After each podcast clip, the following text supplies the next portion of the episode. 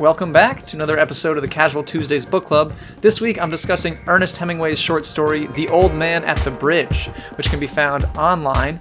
So just Google Ernest Hemingway, The Old Man at the Bridge, and it'll come up. The website is biblioclept dot org. That's biblio, as in like books, and clept, as in like stealing things. Okay, let's go.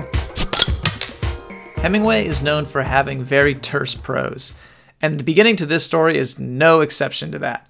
All the sentences are simple and direct, and the narrator even directly states his objectives and purposes. Normally, something like that last thing, you know, stating your objective outright, could seem kind of forced and very contrary to the show-don't-tell mantra of modern writing, but the narrator in question is a soldier, and that sort of frankness actually works well in this context.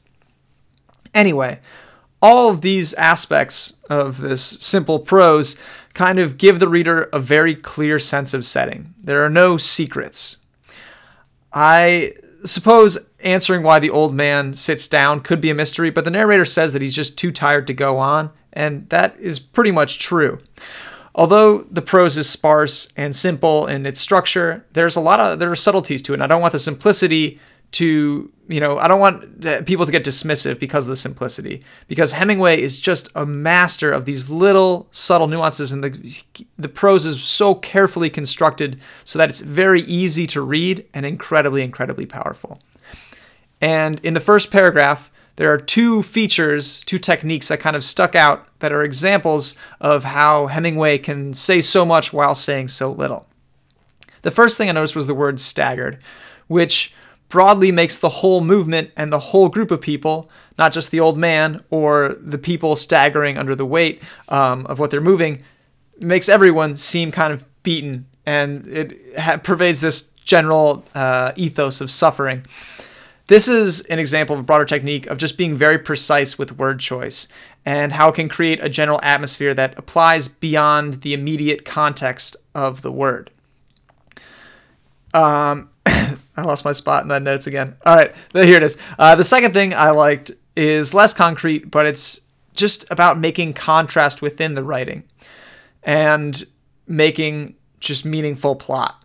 The first paragraph begins with the man seated, and it seems peaceful, and then it kind of zooms out to all this chaotic motion before focusing again on the old man who is not moving. He's seated. As readers, we can tell this old man's going to be the focal point because he's the subject of the very first sentence. But he also stands out because he's seated and everyone else is in chaotic motion. This technique is, like I said, it's less about being, you know, the word-by-word construction of the piece, but more about the theatrical aspects of, of the plot line and how you can construct your characters. So by introducing this character sitting down in the midst of all this motion, we can tell that he's different.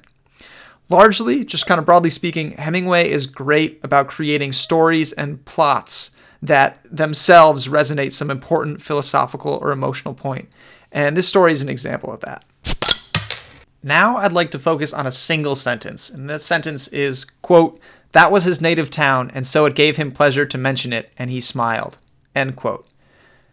This is another staple of Hemingway's writing, and it's these brief editorial remarks. Frankly, it's really cool, and he's so incisive about human nature and character that he can get away with it. However, when some writers editorialize in the middle of a narrative, it just doesn't work. So what makes it work with Hemingway? A couple things. First, the statement has to be right. This seems like a no-brainer. Uh, an editorial statement that is wrong is just annoying, but even ones that are ambiguous or debatable aren't great because the reader's going to get hung up on that aspect rather than moving along with the story. So if you're writing and you include a statement like this one, and in this case it's, it's justifying the action of a character with a broader editorial statement, and, the st- and if your justification is a little bit shaky, it's better just to delete it and let the reader determine why the person smiled. If Hemingway didn't have that sentence, you could still kind of infer that, and you still get that same sense that the guy is reminiscing and that same kind of melancholy happiness. So you don't need the editorial is like the editorial remarks, but Hemingway can do it because he knows exactly what he's saying. Anyway, the second thing that makes this editorial statement work, Hemingway kept it short. We get this just this one little kernel, and then it's back to the narrator. No long tangents. It's pretty ironic for me to say that. whatever. Okay, the third is more specific, but it can be pl- applied to other scenarios. And I, by specific, I mean it applies to this one. Um, but anyway, Hemingway sticks to what is happening immediately in front of him. And I like that he restates some stuff. He repeats himself. This grounds the statement, and by repeating himself, he's forcing the reader to evaluate the smile again. You get the smile, and then the justification, and then he smiles again. And so you kind of, it's like replaying the same, you know, scene with new understanding, and it's really cool. The next thing I want to talk about is the dialogue. Good dialogue is really hard to write, but Hemingway does an excellent job creating a defeated and weary old man and a soldier who is caring, but not to the point of suicide via waiting around to get killed by fascists. And he conveys both those things through the dialogue that mainly just focuses on animals. Okay, one of the first things I noticed is that the narrator, soldier guy, repeats the question, what animals? And the old man gives two different responses. First, various animals is his actual response, and the second is just a list of the exact specific animals. This works well to establish things about both characters. I'm going to talk first about the old man and his initial response. Oh, excuse me. I just like ran up the stairs. I had to tell my dad something, so I just ran up the stairs and I'm a little out of breath. Ah, okay. First, talking about the old man. His initial response to the question is was vague and kind of dispassionate, and that sticks out and is kind of odd. But when he responds to the full list and the rest of the conversation, you know, because they're through the rest of the conversation, you as the reader know that he's clearly very passionate about the animals and very upset about losing them. In the light of that, his first response makes it seem, you know, like he's lost in his head, or maybe he's even sheltering this soldier. By having both responses, the old man is a much more complex character.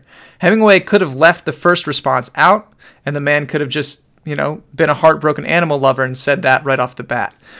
He could have had the soldier not ask twice and let the old man just kind of offer up, you know, say first, say various animals, and then just in the silence offer up more information, which is closer to this thing, but still the fact that the soldier has to tease the information out of him shows this degree of reluctance, which is really interesting. Now, I want to talk about the soldier.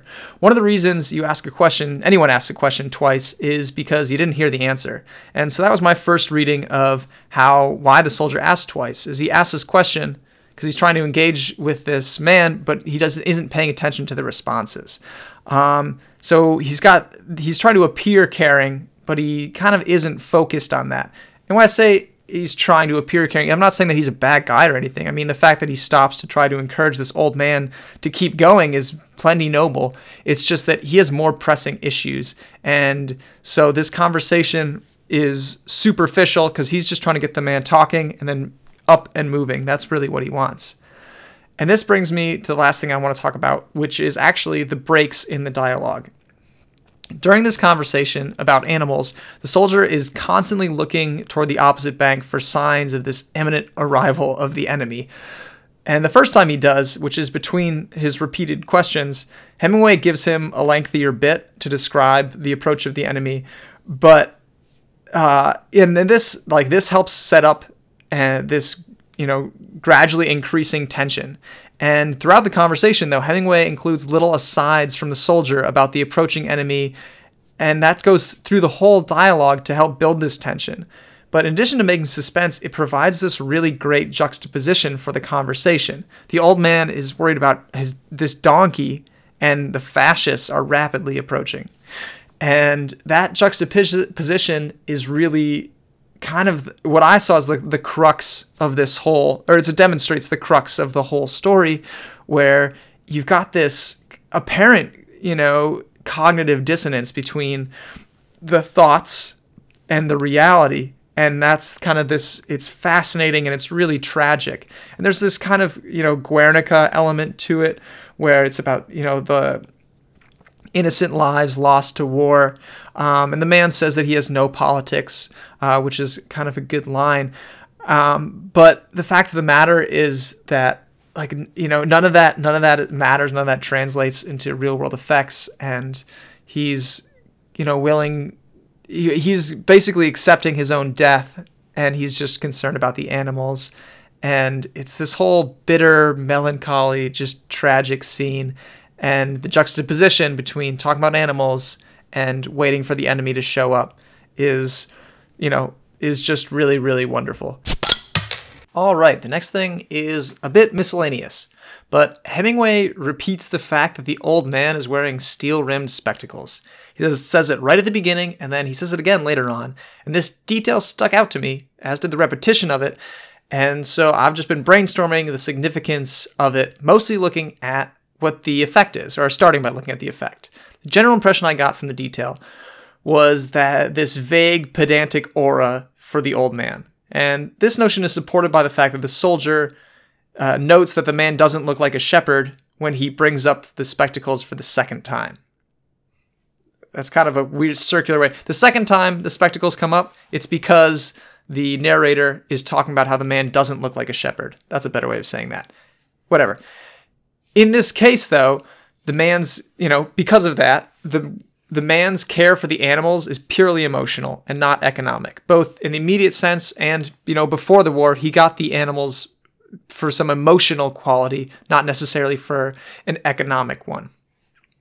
Okay, the second thing I thought was that the glasses help make the man an individual.